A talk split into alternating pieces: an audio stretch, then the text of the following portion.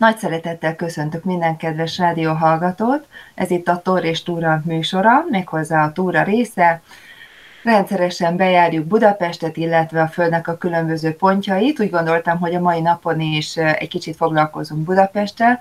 Már azért is aktuális, hogy Budapestre már megint egy kicsikét így odapillancsunk, mert ugye ezekben a napokban van az idegenvezetőknek a világnapja, és hát sajnos most nem tudunk dolgozni, de hát azért jó néhányan megemlékeznek erről, hogy azért ilyenkor szokott azért már valami kis mozgolódás lenni. A múltkori részben, amikor Budapestről volt szó, a Városligeti Fasorról beszélgettünk, és ugye a Városligeti Fasor az beletorkollik magába a Városligetbe. És, és hát úgy gondoltam, hogy egy picit nézzük is meg, hogy mi van a Városligeten belül, milyen nevezetességek, milyen érdekes épületek, illetve gondoltam, hogy akkor a hősök terét is jó lenne egy picit részletesebben megnézni. És akivel szeretnék beszélgetni, Tél Katalin, idegenvezető. Szia Kati, üdvözöllek! Szia Tönde, én is üdvözöllek téged is, és a hallgatókat is.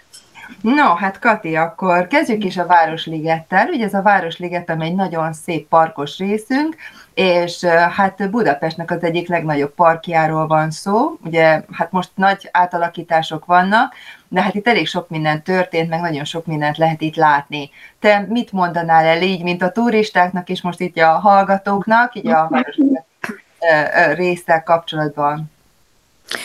Igen, nagyon jól mondod, valóban itt a városunk azt gondolom, hogy legnagyobb ilyen parkja, ma nevezhetjük kis parknak, de az is tetszik nekem, hogy, hogy, hogy úgy kérdezett, hogy mi volt itt, mert sokszor elgondolkodom, hogy azok a helyek, történelmi helyek, nem feltétlenül történelmiek, tulajdonképpen bárhol, ahol vagyunk, de most szűkítsük le Budapestre, amit látunk, ugye az a mai szemnek már megszokott, lehet, hogy látunk pár száz éves épületeket, vagy több száz éves épületeket, vagy akár fákat is, tehát természeti dolgokat, de mi volt itt azelőtt?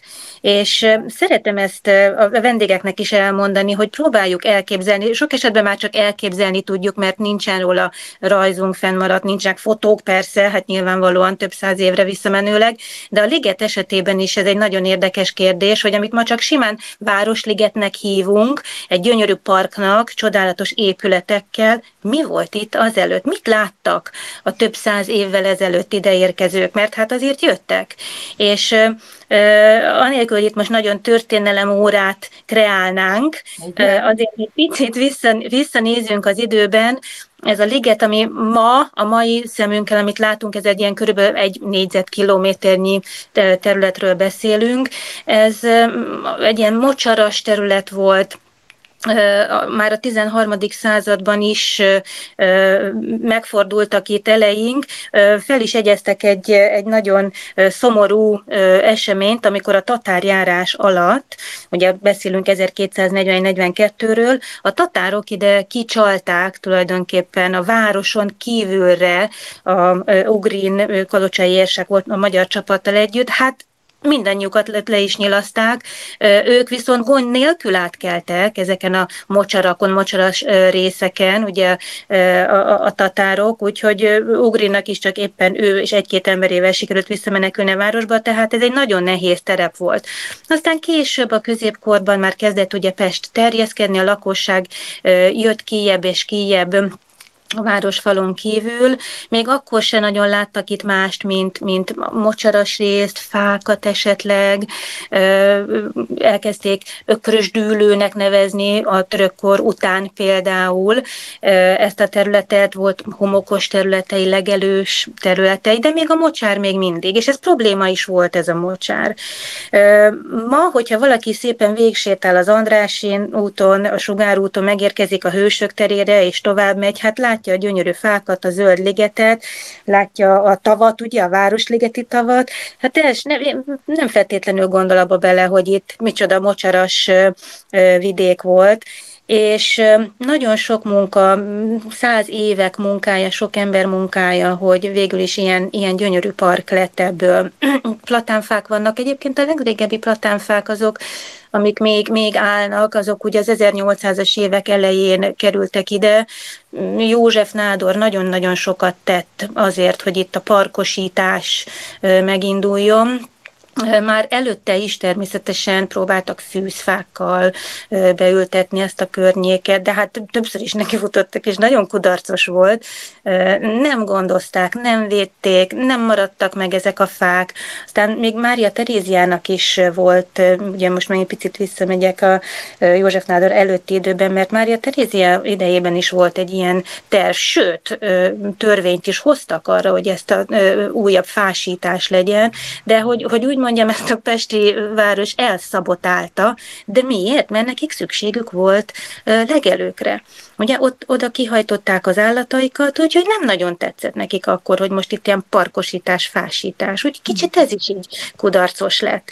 Aztán mm, visszajövök megint a, a József Nádor idejére, ő rengeteget tett, és ahogy mondom, a legöregebb platánok azok 1818-tól 30-ig kerültek ide, ő maga is az alcsúti arborétumából adott fákat, és tudod, hogy hozták azokat ide?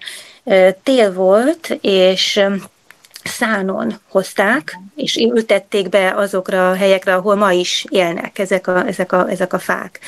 Úgyhogy hát nagyon sok embernek köszönjük. Ez érdekes, igen, igen. hogy ugye télen hozták, akkor, igen. amikor pont a, a talaj keményebb. És igen, és többről szánokon szállították ide. Igen. Igen, igen, hát, igen, igen. milyen technikával rendelkeztek, hogy ezt így meg tudták oldani. Tehát, hogy igen. azért igen, igen. És a magyarok, mint tudjuk, úgyhogy Pontosan. És már akkor is, ebb, ez alatt az idő alatt, a József Nádor ideje ő elindított egy gyűjtést, hát le is egyezték, hogy a, hogy a nagy arisztokrácia, tehát a Grassalkovicsok, stb. a nagy pénz arisztokrácia nem nagyon adott erre, nem nagyon adományozott pénzt, úgyhogy főleg a, a középosztály kis emberek adták össze, de azért elég szépen sikerült ezt a, ezt a részt parkosítani. Uh-huh. Na, hát szerintem tényleg egy nagyon, nagyon döbbenetes, ami, ami, ami ilyen radikális változást lehet látni, hogy egy, egy zord, mocsaras területből egy mennyire tudtak létrehozni, és tényleg, amikor ott sétálnak az emberek, szerintem eszükbe nem jut, hogy ez egy veszélyes terület volt annak idején, hogy, hogy nehogy elsüllyedjenek az emberek. Pontosan, uh, de hát ugye itt ezt szépen átalakították, és ugye ezt a mocsaras részt is aztán le tudták csapolni, és uh-huh. ugye annak a területén még, még azért vizet lehet látni, hiszen ugye amikor szép idő van, akkor ott a csónakázótó, illetve azért télen ott lehet korcsolyázni, úgyhogy szerintem egy picikét akkor nézzük ezt is, hogy, hogy itt ezen a csúnya részen, ezen a mocsaras részen tulajdonképpen kialakult a műjégpálya. Bizonyám, a műjégpálya a csodálatos épületével.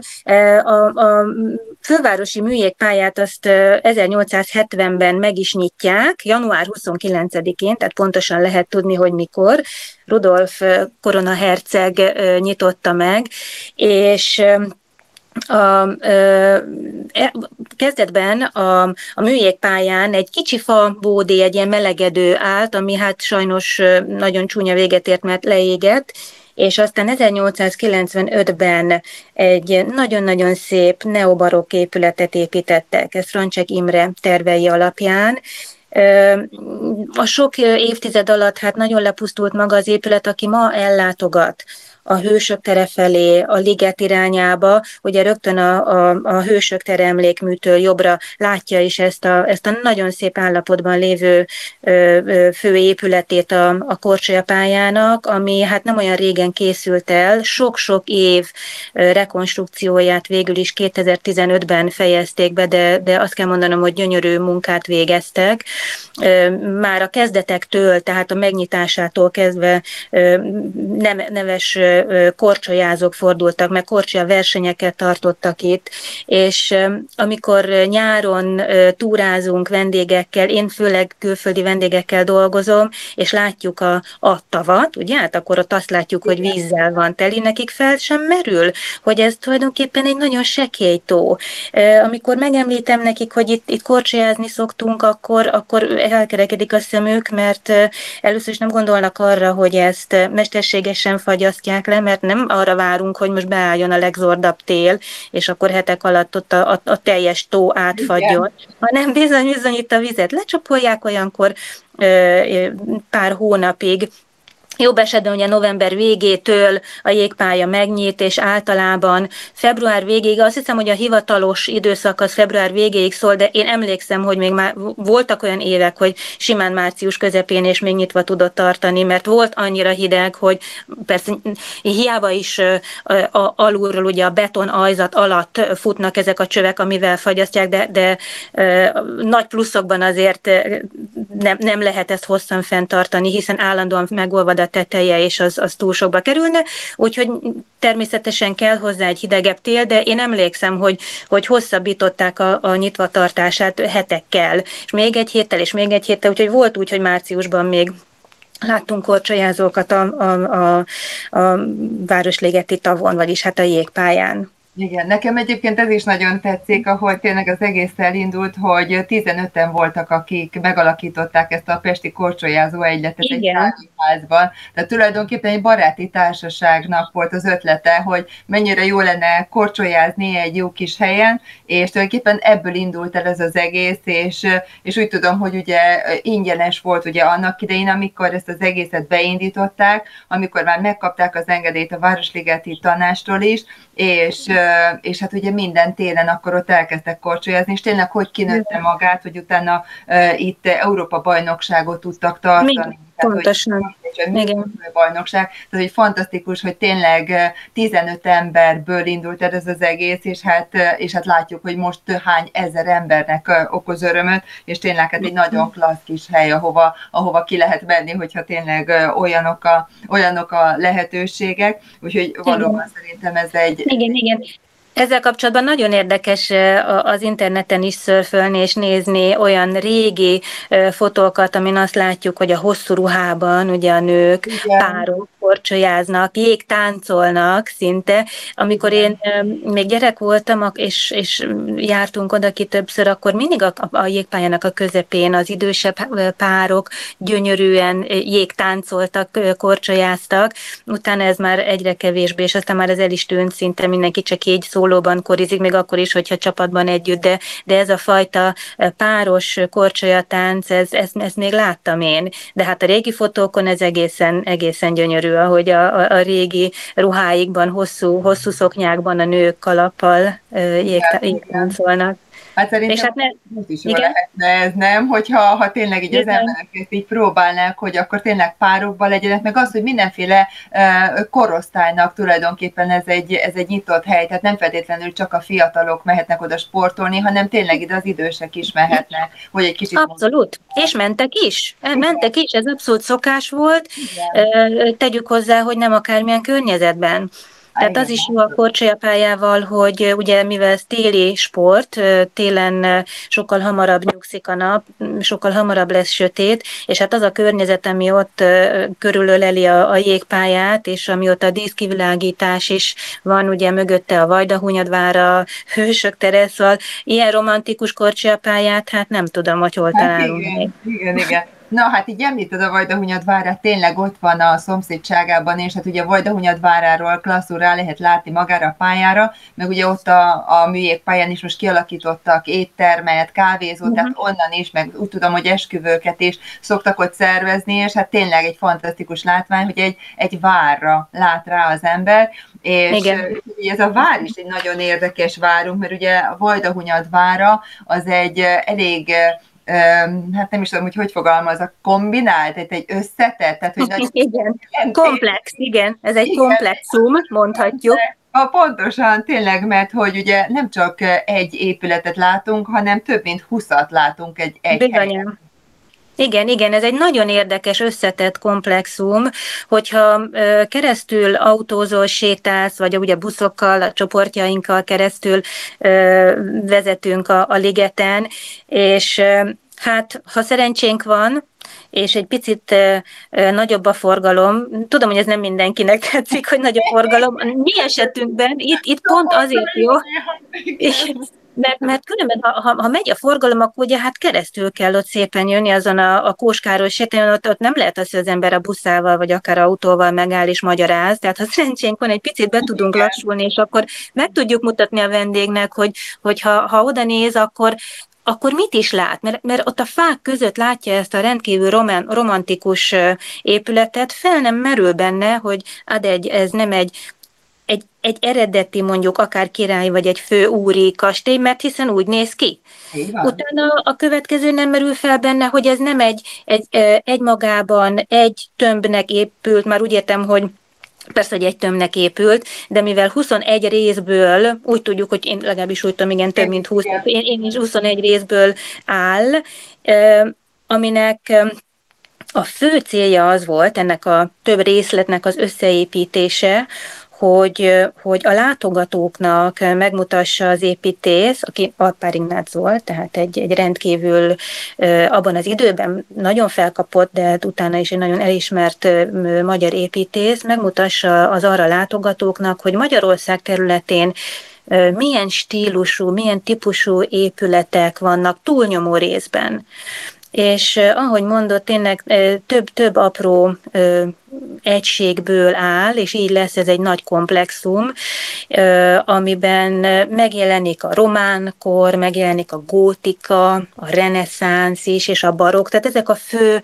stílusok, amik Magyarországon különböző tájain, városaiban, minden össze-vissza persze, ha megyünk, találunk nagyon szép épületeket, és azt találta ki Alpár, hogy a, a leginkább, a legjellegzetesebb különböző kori épületeknek bizonyos részleteit lemásolja, és ezeket a részleteket összeépíti egy nagy komplexumba és a legjellegzetesebb rész ezek közül a Vajda Hunyad vár, ami majd tudjuk, hogy a mai napig ugye Erdély területén, hát ma már ugye határon túl van, de amikor Alpár ezt létrehozta, akkor még ugye a történelmi Magyarország területéről gyűjtötte a az épületeket, ezeknek a különböző stíluskoroknak a, a, a, a legjellegzetesebb és jellemzőbb épületeit, úgyhogy a Vajda Hunyad várát, a Hunyadiak várát is kiválasztotta, és tulajdonképpen erről kapta itt a Városligetben álló komplexum a nevét. Úgyhogy én nagyon-nagyon kedve, igen. Igen, ha csak hogy ugye az, hogy, hogy, hogy tényleg ez, ez, ez, nekem is az egyik egyébként kedvenc épületem itt a, a Városligetben, és hogy én nekem mindig ilyen érdekes, meg hát a, a, a, a, turistáknak is annyira, annyira szokott tetszeni, hogy ezt eredetileg fából építették föl. Bizonyan. Hogy, hogy nem kőépület volt ez, hanem ezt ugye a világ, illetve hát erre a nemzeti kiállításra, a milleniumi kiállításra építették fel, eredetileg fából, és az volt a célja, hogy csak pár hónapig álljon ez az épület, és bemutassa a különböző stílusainkat az ide látogatóknak, és aztán utána építették újból, ugye kőből, téglából, tényleg szilárd anyagokból 1908-ban. Tehát, hogy, hogy számomra ez fantasztikus, hogy, hogy ilyen épületet tényleg úgymond egy fél évre csak. Igen, igen, ez jellemző volt, amikor ilyen nagy kiállításokat terveztek és szerveztek, akár országos, vagy hát a világkiállításokkor is, igen. akkor a legtöbb esetben ezeket ideiglenes épületeknek tervezték és építették is fel, és ugyanez volt a cél a Vajda Hunyad várával is, de hát azt mondják, hogy olyan nagy sikere volt ennek az épületnek, hogy tulajdonképpen egy ilyen nyomás is nehezedett ugye az építőkre, hogy, hogy ezt, ezt egy, egy, egy állandósult formába, vagyis hát minőségbe öntsék, és ezért is lett aztán később ez átépítve. Kőbe, ahogy mondod, maradandó épületbe, és hát Alpár nagyon büszke is volt rá, nem véletlen, hogy ha, ha besétálunk ugye a Kóskároly sétányra, jobb kezünknél látjuk a, a, a hősök tere felől, és akkor a jobb kezünknél látjuk ugye a Vajda Hunyad várát, mielőtt beérkezünk a kapuhoz, ott, ott áll a szobra Alpának, és nagyon büszkén néz. Épp azt néztem, hát nem a napokban mondjuk, mert mostanában ugye nem, sajnos az elmúlt egy évben nem, nem vezetünk idegent, de, de ott úgy behajoltak a, a nagy fák lombjai, hogy szegény alpár nem, nem sokat lát a, a, a művéből, ha csak nem mostában esetleg ott egy kicsit visszanyírták, de, de minden esetre látszik, látszik a, a, az arcán, nagyon szépen megfogta én azt gondolom a, a szobrász ezt a pillanatot, ahogy a, a az építész büszkén nézi a, a, a csodálatos építményét. Igen, és hát ugye bent van a mezőgazdasági múzeum, meg ugye vannak néhány szobrok is, akik, amiket és hát az Anonymous szobor, ugye, ami nagyon népszerű, akinek általában megfogdossák a tollát, meg beleülnek az ölébe, úgyhogy már is rendesen, úgyhogy Igen. emiatt is tényleg egy hangulatos, meg jó pofa, hogy szoktak azért ott tartani ilyen kis vásárokat, tehát mindenféle rendezvények vannak, kürtös kalács, meg ez az amaz, mindenféle uh-huh. magyaros dolgokat árusák. Hát ugye most szinte az elmúlt egy évben gondolom nem volt erre példa, de hát nem. ugye az végében annyira hangulatossá tette, mikor az ember végig sétált, és akkor volt ott rétes, meg kürtös kalács, meg lángos, meg mindenféle finomságok ugye a magyar konyhából, úgyhogy ez nagyon jó volt. Igen, tematikus ilyen vásárokat is csináltak, hát azért ott rájöttek arra, hogy hogy becsalogatni a, a látogatókat, ugye egy kis rásegítés is kell, és Igen. akkor a, a gasztronómiát is persze bevonták, de ahogy mondod, ez az anonimus szobor, ezt én is kiemelném, nagyon, nagyon szeretem ezt a szobrot, és ezt ugye Ferenc Józseftől kapta ajándékba a nemzet. Ferenc József tíz szobrot kívánt ajándékba adni, és az Anonymous ezek közül az egyik, és hát a szobrászművész Ligetti nagyon fiatal volt, amikor ezt a felkérést megkapta, 27 éves volt. Aha. És hogyha, hogyha valaki egészen elsétál az Anonymous szoborig, és, és látja, hogy mennyire különleges, szerintem még egyébként ma is nagyon különleges, igen, abban az időben, Hát aztán még inkább, ez 1903-ra készült el, és hát akkor, akkor avatták föl, ugye nem látjuk az arcát, nem látszik az arca. Anonymous, hát nem véletlenül hívják Anonymousnak, mert nem tudjuk ugye a nevét. Béla királyunknak volt a jegyzője, és ahogy te is mondtad, ugye a tollat a kezében nagyon szeretik a látogatók megfogni, megsimogatni, látszik is, hogy a tolla vége, a hegye, ugye már, már mennyire fényes, azt mondják, hogy ez szerencsét hoz, illetve, illetve az íróknak ihletet, úgyhogy ezért is nagyon kedvelt. Mellette a nagy könyv kinyitva, ugye a Gesta, Gesta Hungarorum, a magyarok története, ami át felöleli a honfoglalástól a magyarok történetét, úgyhogy ez egy nagyon-nagyon szimbolikus, de én, én úgy gondolom, hogy egy, egy rendkívüli kompozíció, amit Ligeti itt, itt ilyen fiatalon megalkotott. Igen, hát szerintem egy, egy ilyen modern alkotásnak is simán elmenne, tehát hogy, hogy nem gondolná az ember, hogy több mint egy száz éves szoborról van szó, és ahogy mondod, ugye, hogy nem látszik a, az arc, ugye, mert a csukja az teljes mértékben takarja, tehát hogy a csukja alatt van, valamit lehet látni ugye az arcból, de nem egyértelmű. Igen, szerintem Igen. Nagyon jó. Igen, ezzel, ezzel nagyon jól megfogta azt, hogy uh, ugye P. Mesternek hívta önmagát is, uh, akit mi Anonymousnak hívunk, de hát nem tudjuk, hogy ő, ő pontosan mi volt az ő neve, ki tudjuk, hogy Béla, azt se tudjuk, ugye, hogy melyik Béla királyunknak, tehát mondják, hogy harmadik Béla, mondják, hogy negyedik, de mivel négy Béla királyunk volt, ezért, így van, igen, tehát azért teljes bizonyossággal nem lehet megállapítani, hogy most melyik Béla király. Általában legtöbben én, én, én úgy olvasom, meg hát a tanulmányokból, hogy harmadik Bélára, de akár negyedik Béla is aha, lehet a fejezője. Na, és hát ugye megemlítettük már ezt a milleniumi kiállítást, ugye az 1896-osat, amikor ugye az ezer éves fennállását ünnepeltük Magyarországnak, és hát ugye most így beszéltünk arról, hogy a Vajdahunyad várát azt arra építették, de hát ugye akkor jó néhány pavilon elkészült meg. Hát Bizonyám. Ugye, óriási, óriási esemény volt, ugye ezt 1896. május másodikától október 31-ig tartották meg, és uh-huh.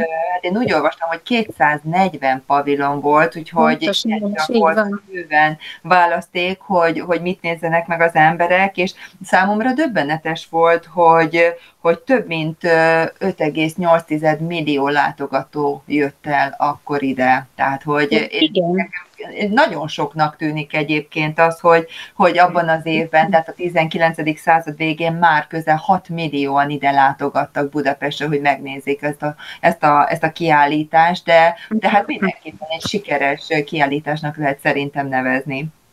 Igen, ez, ez, én is úgy gondolom, hogy ez feltétlenül egy, egy, egy, nem csak hogy egy olyan esemény, mert maga a kiállítás ugye ez a millennium ünnepségeknek volt az egyik része. Ugye az egész év erről szólt, hogy az, a honfoglalás ezer éves ünnepségét megöljük, és hát itt a, a Városligetben, ahogy mondott, 240 pavilon. Tehát ma megint oda megyek csak vissza, hogyha akár sétálva, akár autóval, busszal jövünk, szimplán keresztül megyünk a Kóskárolyon, megy ki merre, jobbra-balra, tovább az autópályára, és, és, és esetleg nem is tudjuk, hogy atyavilág mi volt itt több mint száz évvel ezelőtt, hogy nem egész egy évig pavilonok százai, de, de hát gyönyörűbbnél gyönyörűbbek. Igen. Ezt is érdemes egyébként megnézni a különböző régi, fotókon, hogy micsoda pavilonok voltak itt. És hogy milyen témában? Hát minden témában. Hát, Ugye itt a fő cél az volt, hogy magyar eredetű tárgyakat, alkotásokat, gyártmányokat mutassanak be, tehát hogy mindenféleképpen a helyi ipart, a helyi kultúrát népszerűsítse. Ebben a rengeteg sok pavilonban a király többször kilátogatott, több pavilont, meg Ferenc József, ugye, hát ebben az időben, arról beszélünk a, a monarchia időszaka, több pavilont is meglátogatott, Találkozott például Munkácsival. Munkácsinak is volt egy pavilonja, ahol az Ecce Homo ki volt állítva, és azt is meglátogatta. És hát csináltak egy ilyen számvetést, és, és több mint 21 ezer kiállító volt. Tehát 2021-et írunk ma, több kiállítást láttunk már életünkben, de ahogy mondod, ez az 5,8 millió látogató, hát tíz ujját megnyalná szerintem minden, minden szervező, hogy egy ilyen nagyobb kiállításnál a, nem tudom, a felét elérné. Igen, meg az idegenvezetők is érted. Hát nem szólva róluk, igen.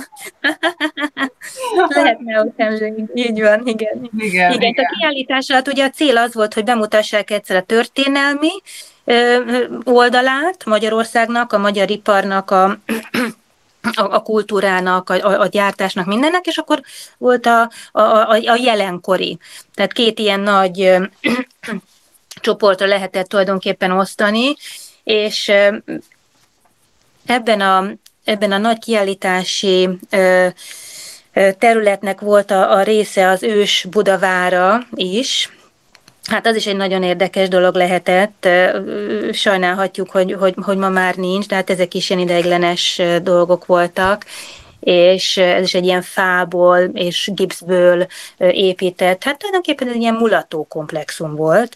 Ez egy, egy akkora területen volt, ez egy, egy jó nagy egyébként ezt az állatkert egy, egy részéből hasították ki és adták bérbe, ez egy ilyen 70 ezer négyzetméteres terület volt, és hát minden volt itt, épületek, kastélyok, és próbálták a török időkbeni stílust visszahozni és bemutatni. Ezt kívánták a látogatóknak, és mecsetet is építettek például, több törököt is szerződtettek ide, és akkor az a mecset, ez, ez, ez kvázi működött, tehát műezén is volt, aki óránként nek az énekét ugye lehetett hallani. Tudod, hívta imára. Igen.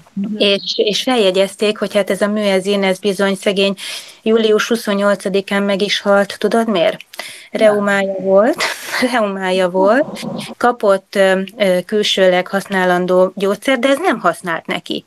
És ezért ő az egész üveggel megitta. Azt a... És hát meg is halt. Oh. Úgyhogy igen, ez nem annyira vidám történet, de ez része az ős Budavára, hogy ott működött a műezén, óránként hívta énekével a, a szerzőtett törököket imára, de hát volt annyi esze, hogy megitta a külsőleg használandó reuma gyógyszerét. Hát igen, aztán utána hiszem, hogy volt itt egy akkor hiány, egy űr, nem? Hogy ott akkor mi lett a műsorral? Tehát a... Lehet, hogy gyorsan, szer... igen, ezt már jegyezték fel, hogy gyorsan kellett szerződtetni egy új művelét. Aki belé... helyette. Volt a helyettes, igen, igen, igen. Azt is olvastam valahol, hogy olyan nagy létszámmal jöttek a látogatók, hogy például megajándékozták az egy milliómodik látogatót, ő egy, egy székelyasszony volt, és tudod, mit kapott? Egy aranyórát. Wow! Az igen. igen. Nagyon gálás. Nagyon, bizony, bizony.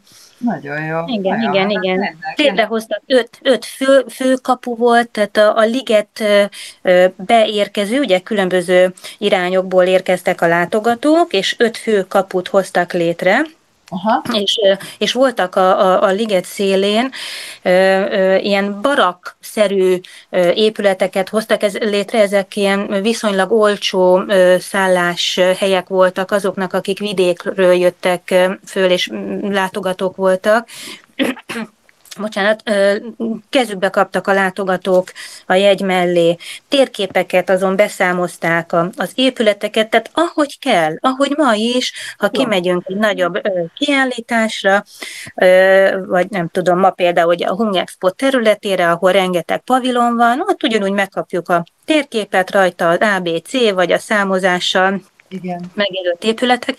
Ezt már akkor is így csinálták nagyon, nagyon jó szervezéssel.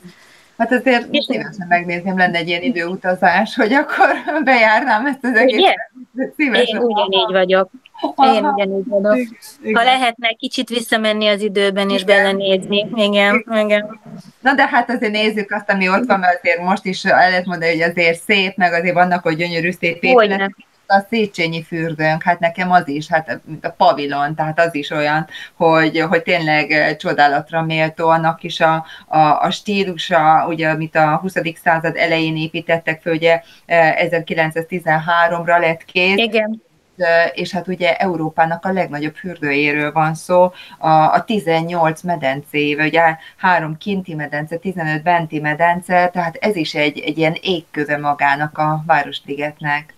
Igen, ez is egy csodálatos rész, és ez mellett bár jó nagy az épület, de annyira megszokjuk már, simán el, el autózunk, én azért látom a, a, az ideérkező vendégek szemében a csillogást, amikor meglátják. Igen, Tehát igen, mindig úgy, ugye, ugye mindig, mindig úgy meghökkennek, hogy mi, mi van itt a, a lombok között. Ez? Mert, aha, aha. Ugye? Mert a hősök terén, amikor először, hogyha a város felől érkezünk, a belváros felől, akkor, akkor nem feltétlenül látják, sőt, sőt, hát hogyha mondjuk egy tavaszi, nyári napon megyünk, ugye a fák annyira eltakarják, hogy nem, nem látják. Mm. És aztán egy, egy körbe buszozás, autózás, vagy ha van módrás, séta alkalmával, ott előbukkan a, a, a fák lá, la, lombjai közül ez a, ez a gyönyörű épület, ezt Cigler tervezte már halála előtt, az építész halála előtt már, már tudta, hogy, hogy megkapta az engedélyt, aztán nem tudta ő folytatni, amikor már elkezdték az építkezést, akkor már sajnos ő, ő, ő nem élt, és Dvorzsák Ede folytatta, és ő, ő vezette végül is az építkezést, és hát egy fantasztikus épületet hoztak ők, ők létre. Tehát bármelyik bejáratán is megy be az ember, gyönyörű belsőket lát is, meg ugye kívül is, persze, érdemes körülnézni. Igen. Annak idején például ugye a 20. század elején, amikor megnyitották, akkor ha a főbejáraton bemegyünk, ami a Kóskároly felől nyílik, a sétány felől nyílik, akkor a jobb oldali szárny az a főurak, az az arisztokrácia szárnya volt. Ugye volt ott ö, ö, külön magánfürdők, voltak férfi és női gőz, az most is van persze, meg voltak a férfi és női népfürdő, ilyen közös fürdőrészek, de hát az arisztokráciának elkerített része volt, tehát ott a a fürdőzés, ami ma ugye mód van a, a social médiával kapcsolatot tartani, hát akkor nem volt olyan fajta social média, a fürdők voltak a helyei, meg a kávézók is persze, a, a fürdőkben kevesebb ruházatta voltak, ugye, lepedőbe burkolva, és hát luxus körülmények között, de, de nagyon, nagyon nagy divatja volt fürdőbe járni. És hát akkor mindig is említsük meg, Kati, mert szerintem az is fantasztikus tényleg, hogy egy 77 fokos víze jön föl tulajdonképpen 1250 méter mélyből, tehát több mint egy kilométer mélyről, ugye Sigmondi megfurta, és hát először ugye 970 méterig ment le, aztán utána meg uh-huh. 250-ig, és hát ugye ez is, hogy tele van ásványanyagokkal, és hát mennyi mindenre jó ez a, ez a víz is, tehát akár inni, lélegezni, beleülni, fürödni, tehát hogy így annyira ki lehet használni ezt, tehát nem csak az épület, ugye, ami fantasztikus, hanem tényleg ami bent van, a tartalma is nagyon fontos ennek a, ennek a fürdőnek. Igen, ezek a gyógyvizek, ugye hát eleve az egész országunk, majd, hogy nem mondhatjuk, hogy minden része, hát ez egy kicsit túlzás, de azért nagyon sok... De jó hangzik, igen. Na, igen, nagyon jó hangzik, de, de majd, majd, hogy nem, majd, hogy nem igaz, tehát valóban az országnak nagyon nagy részén találunk hőforrásokat, termálvizeket, ásványban gazdag forrásokat, és Hát Budapest rendkívül gazdag ezekben a hőforrásokban, 120, több, több mint 120 forrás van, és ahogy mondott, pontosan itt a, a Széchenyi fürdő esetében is, ugye Zsigmondi találta. Egyébként megjegyzem, hogyha valaki a hősök terére látogat, akkor ott a hősök emlékköve, vagyis hát a sírja ugye mögött, és a, a, a, a lovas szobrok között, a, tehát a, a lovas Árpád és a hét vezérszobra és a, a, a hősök sírköve között, ha lenéz a földre, akkor ott meglátja a kis táblát, ami jelöli, hogy Zsigmondi ott fúrt először, ahogy mondod, először 270 mély, méter mélyről jött a, a, a forró víz, 74 fokos. Nem, 970. Igen. tessék? 970. Igen, 970 méter, igen.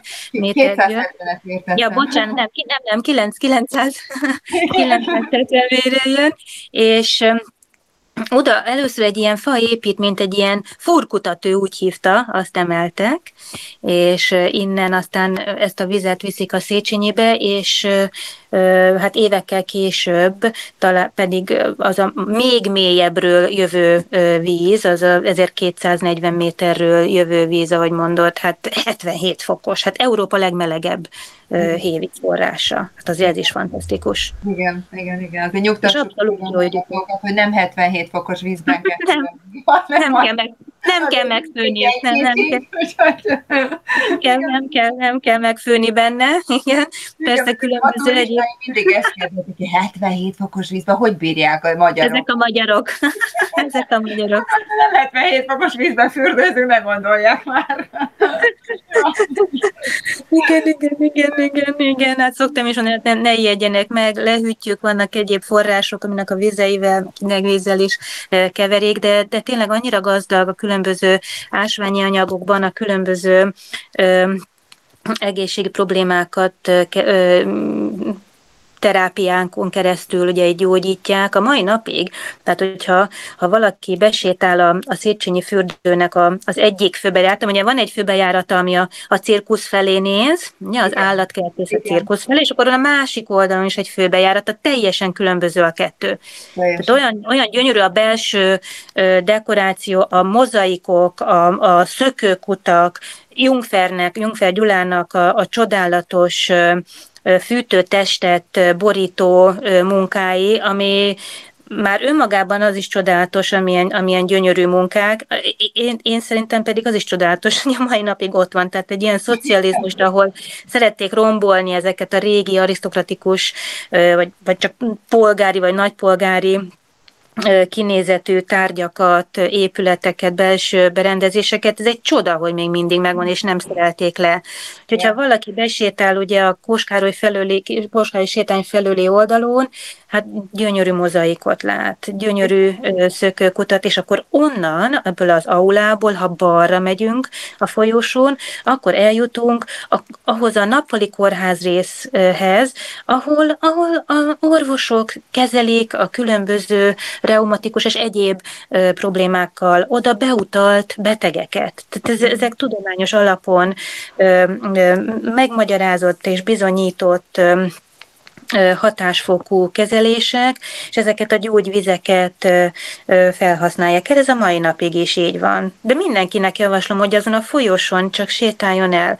Olyan gyönyörű kombinációt talál az eredeti zsolnai kerámia díszítéseben a falakon. Persze mellette látja majd azokat a semmit mondott, mondhatni csúnya csempéket is a falon is, és a padlózaton is itt-ott, amit a, amit a, ugye a szocializmus koronavírus idejében tettek föl, de szerencsére elég, elég sok megmaradt az eredeti fali kerámia díszítésből. Vannak itt ilyen, ilyen vízi élőlényeknek, delfineknek a képei, akkor ilyen vízi hát azt nem mondanám, hogy szörny, de mégis egy olyan nagyon érdekes emberfej, aki itt mint a vízből. Aha. Szerintem ezeket a mitológiából vették jó néhányat, ezeket a, a figurákat. Uh-huh.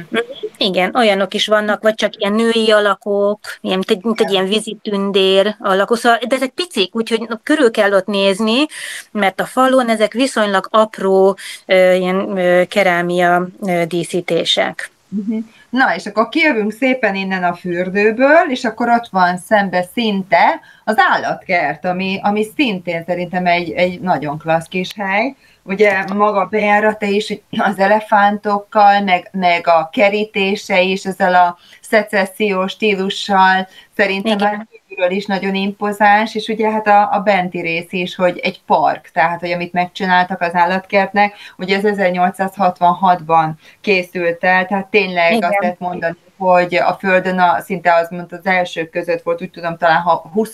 állatkert volt, amit a Igen uh-huh. uh-huh. És, és hát ugye ez is szerintem egy nagyon jó kis hely, és ugye, hogyha már így említettük a Széchenyi fürdőt, az is érdekes, hogy az állatok ugye onnan kapják a vizet, akár fürödni, akár pedig inni, tehát hogy úgy hallottam, Igen. hogy emiatt annyira egészségesek az állataink is, hogy, igen. hogy a bébik. Igen. igen, igen. Mondják, hogy például a víziló és a víziló meden, lovak medencéjét is a, a Széchenyi fürdő egyik Martézi kutyából kapja. Azt mondják, hogy annak a víz összetétele nagyon hasonlít a Nílus víz összetételéhez, és ezért, ezért ez a legmegfelelőbb. Úgyhogy itt a budapesti állatkert vízilovai hát kiváltságos helyzetben vannak, hogy ilyen fantasztikus ásványi anyagokban, gazdag vízben fürödhetnek, és hát szoktam mondani a vendégeknek, hogy nyilvánvalóan nagyon, nagyon puha a bőre a vízlavat, ami persze nem, nyilván nem igaz, soha nem is mogatjuk meg a vízlavat. Hát, hogy ezek különleges vízlavak, igen, a, helyi, helyi víz áldásos hatása miatt de az egész állatkert én szerintem is egy ilyen, egy ilyen csoda, csodakert. Küzdködtek többször, nyilván voltak anyagi problémáik, de a, a, a több nehézség után, hát megemlíthetjük persze a legnagyobb pusztítást, a időszakát, ami a második világháború volt, hát ez egy, az egy borzasztó idő volt, ahol tehát az állatoknak a nagy többsége az, az, az elpusztult, mert a, ugye a világháború előtt olyan 2500 példány élt itt az állatkertben körülbelül, és hát a világháború végére 15 maradt. Igen, döbbenetes tényleg. Szóval tényleg egy döbbenetes, de ugye az egész állatkertnek az állapota, a stílusa, Uh, ahogy mondod, a szecessziónak gyönyörű példáit uh, hozza. Hát ez a, a, az elefántház, uh, amire ugyanúgy, mint ahogy a a liget egyéb ilyen történelmi épületére, amikor egy elhaladunk mellette a, vendégekkel, és az is már fák, fáktól eléggé eltakart, főleg ugye a tavasz és a nyári időszakában. Télen jobban lehet látni az elefántos háznak a, a, a részleteit, de azért a, amikor a fák lombkoronája nagyon megnő, akkor a részleteket kevésbé látjuk, de hát ez valami csodálatos szecessziós épület, és olyan szép ö, ö, rekonstrukció, olyan jó munkát végeztek, hogy az Európa Nostra díjat meg is kapta ez, a, ez az épület. Tudod, ez az Európai Uniónak egy díja, évente hat, hat épület kapja ezt a, ezt a díjat, a plakettet, és hát a Budapesti Elefántháza, az Állatkert Elefántháza is megkapta a, a felújítások után. Tehát ez a csodálatos eozinmázas kék zsolnai cserepek a, a kupoláján, tehát ez, ez az egész komplex nagyon-nagyon szép. Igen, és ezt kívülről is lehet látni, tehát nem is kell bemenni tulajdonképpen az állatkertnek a területére, hanem kívülről, hogy az ember sétál ott az utcán, onnan is lehet látni. Igen, nagyon szépen. Az is szerintem, hogy az Eiffel cég, tehát Gustav Eiffelnek a cége készítette el a pálmaházat és az akváriumot. Igen, igen, igen, igen, igen, igen, igen, igen. Meg, igen, meg igen. egyébként nagyon tetszett, hogy mondtad, hogy nagyon sok problémával küzdöttek azért a múltban, tehát hogy volt, mikor majdnem, hogy a csőd szélére kerültek, és hogy utána megengedték az embereknek, hogy akár elefántoljanak, vagy tevegeljenek, tehát hogy így lovagoljanak, vagy fúrni tehát, hogy így különböző programok voltak, tehát szerintem ezek nagyon jó ötletek, hogy így földobták az egészet, hogy nem csak annak idején kívülről nézték az állatokat, hanem ilyen programokat is szerveztek így az állatokkal összekombinálva tulajdonképpen. Igen, igen. Ezt hamar felismerték, mert már a kezdetektől egyébként küzdöttek anyagi gondokkal, és felismerték, hogy így az állatokkal kapcsolatos programokon túl egyébbel is be tudják vonzani a látogatókat, úgyhogy itt aztán voltak mutatványosok, Én volt mindenféle. Olvastam, hogy bikaviadalokat is tartottak. Na, arról például nem olvastam, de ez is nagyon érdekes. Igen, a különböző, különböző, különböző mutatványosokról uh, olvastam, hallottam, és mindenféle programokról, Um, például már a a 20. század elején, tehát így a 1915-ben már olyan jó volt az állatszaporulat, hogy akkor egy ilyen állatovodát is meg tudtak nyitni. Hm. De az első világháború alatt is nehéz volt nagyon egy, a, a helyzetük, mert első probléma az volt, hogy nehezen tudtak már takarmányt szerezni az állatoknak, uh-huh. behozni az országba és ellátni az állatkertet. A, a, sajnos ebben az időben a legtöbb egzotikus állat el is pusztult. Hát nem tudták őket azzal a megfelelő takarmányal ellátni, amire szükségük volt. Utána a másik problémájuk az volt, hogy nem volt elég emberi munkaerő, mert a férfiak elmentek a frontra harcolni. Na, akkor behívták a családtagokat, ők jöttek és segítettek, tehát valahogy kilábaltak, de ez sem volt egy könnyű időszak. De hát ezt az egészet abszolút felülmúlta sajnos rossz, persze negatív előjelvel a, a második világháború, amiről már az előbb beszéltünk. Na hát fogy az időnk, de hát még azért feltétlenül említsük meg a hősök terét, mert azért behagyjuk el ezt a terepet anélkül, ami azért mindenképpen az egyik éke magának, mint egy bejárat köszöntése, ugye az embereknek, akik ide megérkeznek, hogy a két múzeummal, a szobrokkal, a hősök emlékművével. Pár szóban, Kati, te mit mondanál erről? Igen, a Hősök tere, ahogy érkezünk az Andrási a Sugárúton, már, már messziről látjuk, és szoktuk mondani mindannyian azt gondolom, hogy rögtön hozzákötjük az 1896-os ezredéves ünnepségekhez, de amit ma látunk a hősök terén, azok a szobrok, azok a formák, azért az egy kicsit később készült. Tehát eredetileg ugye itt volt persze a milleniumi emlékmű, ugye itt volt, amit már korábban említettem, a, a, a tér közepén egy fa építmény, amit az Artézik út fölé építettek, aztán azt el is bontották, és épülnek egy, egy, egy nagyon, nagyon klassz, úgynevezett gloriett építménye, egy ilyen teraszos építmény állt, aminek a közepén volt egy 24 méter magas zászlótartó rúd. Hát ezek most már nincsenek itt. Virágos, bokros volt ez a hősök tere, és kezdetben ugye hát hosszú évekig ez a milleniumi tér volt, ezt nem hívtuk hősök terének. Igen. A hősök tere nevet ez 30, 1932-től hívjuk hősök terének, előtte pár évvel a, a hősök emlékkövét állították, ami ugye mint egy kvázi a, egy, az ismeretlen katona sírja, a mai napig ide hozzák ki az állami vezetők a, a különböző nemzetközi magasrangú látogatókat, delegációkat, hogy a, a sírra elhelyezzék a, a koszorúikat tehát ez, ezért is kezdték hősöktelének nevezni, és ma, ma, ahogyha körülnézünk, hát ha nincs, nincs egy egész, nem tudom én, délelőttös városnézésre időnk, csak szeretnénk mégis a vendégeknek a magyar történelemről pár szót mondani, ez az is elég szinte, hogyha itt megállunk, mit végig tudjuk venni. Nyilván most nem fogjuk végigvenni a szobrokat, de itt tényleg megtaláljuk a, a, a honfoglalástól kezdve legfontosabb történelmi személyeinknek a, a szobrait, kezdve a, a hét vezérszobrával, középen Árpád vezérszobrával a lovon, ugye a, a térnek a kellős közepén a szobrok között áll az oszlop főn Gabriel arkangyalnak a szobra, és hát akkor mögötte pedig ez a félköríves, ahogy te mondom, mint egy kapu, amelyik bevezeti a látogatókat a, a mai Városligetbe, ott áll a a, a kolonádok között a magyar királyoknak főbb alakjai. Azért azt is meg kell jegyeznünk, hogy akiket ma látunk ott, nem feltétlenül ugyanazok a szobrok, amelyeket eredetileg ide helyeztek.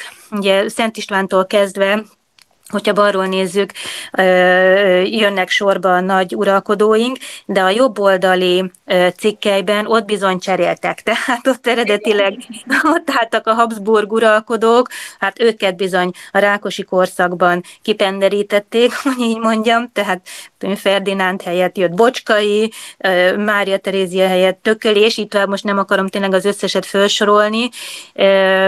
Ezek a szobrok a mai napig Bocskaitól egész Kosutig a jobboldali cikkeiben megtalálhatók, és akkor ha megnézzük a, a, a tetejét ennek az emlékműnek, akkor ott ilyen allegórikus szobrokat, szoborcsoportokat látunk, ugye akár a, a háborúról, vagy a békéről gondolunk, a, a, a lovas kocsin állva, vagy a két végén a, a két egyéb allegorikus szoborcsoportot, úgyhogy összességében egy nagyon harmonikus műemlék, és hát nagyon, nagyon klassz ide megérkezni, és azt kell mondanom, hogy ez ilyen nagy büszkeségünk azért ide megérkezni, ugye, hogyha ha, ha, ha, ha jövünk végig az András úton, ami már eleve egy csodálatos út, ami egész a hősök teréig vezet, ez egy nagyon jó antré nekünk, utána ott ott egy ilyen beteljesedése ennek a gyönyörű sugárútnak, és hát ott aztán tényleg kinyílik a magyar történelem a bronzszobrokon keresztül. Igen, ugye mondtad, hogy ott középen van a hét vezér, meg Gabriel Arkangyal az oszlopnak a tetején, ez, ez azért szintén egy ilyen büszkeségre ad okot, hogy a Párizsi világkiállításon 1900-ban ez megnyerte a fődíjat. Ugye ez a ez az alkotása, és nekem nagyon érdekes volt például, hogy, hogy az eredeti tervek szerint egy ilyen félkörívet akartak, és a közepére Andrásinak akarták a lovas szobrát, és aztán még az, az utána levő variációban is úgy volt, hogy akkor négy cikkelje legyen, ilyen négy félkörív legyen, és még mindig ragaszkodtak a, a, a, a lovas szoborhoz középen, és aztán ezeket mind szépen így félrelökték, hogy nem, és utána jött ez az ötlet, és, és szerintem tényleg, ahogy mondod, hogy, hogy ez, ez nem 1896-ra lett kész, pedig hát szerintem Igen ünnepség az embereknek arra gondol, hogy persze, hát ugye így, így indult ez a nagy ünnepség, hogy ezeket látták, ezeket a szobrokat, és hát ez egy tévedés, mert, mert ugye hát ez, ez 1929-re készült el, tehát jóval később készült el, mint, mint volt az ünnepség, és hát ugye lépésről lépésre csinálták meg, ugye a műcsarnokot, a Szépművészeti Múzeumot, ugye az még korábban, illetve az később a műcsarnok volt az első, ami ugye... A műcsarnok az meg volt, igen, igen, az már 896-ra, igen, az meg volt. Igen. De valóban, ahogy mondod, a, a Szépművészeti Múzeum az csak évekkel később, 1906-ra. Igen, igen. Igen, tehát És hát ugye... Mondjad? És hát ugye ebben az időben még nem említettük a a föld alatti vasutat, de a, a szép, mai Szépművészeti Múzeum, ahol áll, és a mai Hősök tere emlékmű mögötti zöld területre érkezett a felszín felé, fölé. Ott futott még a mi ma csak föld alatt futó föld alatti vasutunk, de még két állomása ott volt a, a, a milleniumi emlékmű mögött, és ment el egészen az állatkertig, és utána volt egy végállomása a mai Széchenyi fürdőnél. Igen, igen, hát ez, ez, ez, ez is teljesen más, mint ahogy most ugye látjuk az egész teret. Bizony. Aha, meg mondtad így ezeket a szobrokat, hogy ugye le lettek cserélve, hát nekem elég mókásnak tűnt, hogy ugye leszettük, meg hát ugye meg is sérültek a második világháború alatt azért a, a hadúroknak a szobrai, és az, hogy jó néhány szabadságharcnak a vezetőit, akiket ugye most fölrak, amiket, akiket lehet látni, hogy közben néhányat még Ferenc József készítetett és adott magának így Magyarországnak, tehát hogy pont ugye őket, őket cseréltük le, meg igen, a igen. vezetőket az, amit Ferenc József ajándékozott a igen, magyaroknak. Igen, igen, igen, igen. Ez egy ilyen ez egy, igen. késváltás. Igen. Na, hát, hát ez a korszak, ez, ez rengeteg meglepetésben, és hát legfőképpen borzasztó negatívumokban úgy teli ez a Rákosi korszak, úgyhogy... Igen. Igen, hát, hát meg az is, mikor a tanácsköztársaság idején, május 1-én lapériával letakarták az összes euró, tehát ugye az is, az is eléggé ilyen furcsa helyzet lehetett. Tehát Igen. Ugye lehet látni az interneten néhány képet, hogy milyen volt a hősök tere, hát, hát eléggé érdekes, amik itt történtek, az bizony. Bizony, bizony. Na, hát- Voltak hát... itt nagy események, szép események, kulturálisok és szomorúak is, úgyhogy nagy, nagy szintér a mi hősök terénk valóban. Abszolút, abszolút. Na és hát szerintem elég szépen körbejártuk ugye így a Városligetet, a, a műjégpályától, a Vajdahunyadvára, a Széchenyi fürdő, az állatkert, ugye még a Vidám Parkot meg se tudtuk említeni, ugye igen, igen, igen. most már, de hát azért ott van még a hullámvasút 1922-ből, tehát még az is egy ilyen műemlékünk, meg a cirkus, csak tudjuk még megemlíteni, úgyhogy tényleg... Hát még hosszan tudnánk beszélni hát, valóban hát, itt. Igen. Úgyhogy hosszan, javasolni a kedves hallgatóknak, hogy most már egyre jobbak lesznek remélhetőleg így a, a, az idők, tehát jobban fog sütni a nap, melegebb lesz, úgyhogy akkor hajrá ki lehet menni tényleg a Városligetbe, bejárni ezt a nagyon szép részt, felfedezni a szobrokat, a, a, a Széchenyi fürdőnek akármelyik bejáratánál esetleg egy kicsikét elidőzni, nézni a, a, a díszítő elemeket, vagy a Vajdahunyadvárába beséteni, Anonymusnak a szobrát megnézni, úgyhogy tényleg most akkor így buzdítjuk is a hallgatókat, hogy, hogy menjenek és sétálják be ezt a, ezt a területet, mert tényleg egy, egy büszkesége magának Budapestnek. Úgyhogy én nagyon szépen köszönöm, Kati, hogy mindezeket így elmondtad, segítségünkre voltál a bejárásában, úgyhogy Tél Katalint hallhattátok, idegenvezetőt. Köszönöm, Kati. Én is nagyon köszönöm a meghívást, és kívánok mindenkinek nagyon jó sétát a, a ligetben, a régi és a most épülő új épületeink között. Igen. Na és hát akkor köszönjük nektek, hogy hallgattatok minket, akkor majd legközelebb valami más, úgyhogy minden jót kívánunk nektek. Viszont hallásra.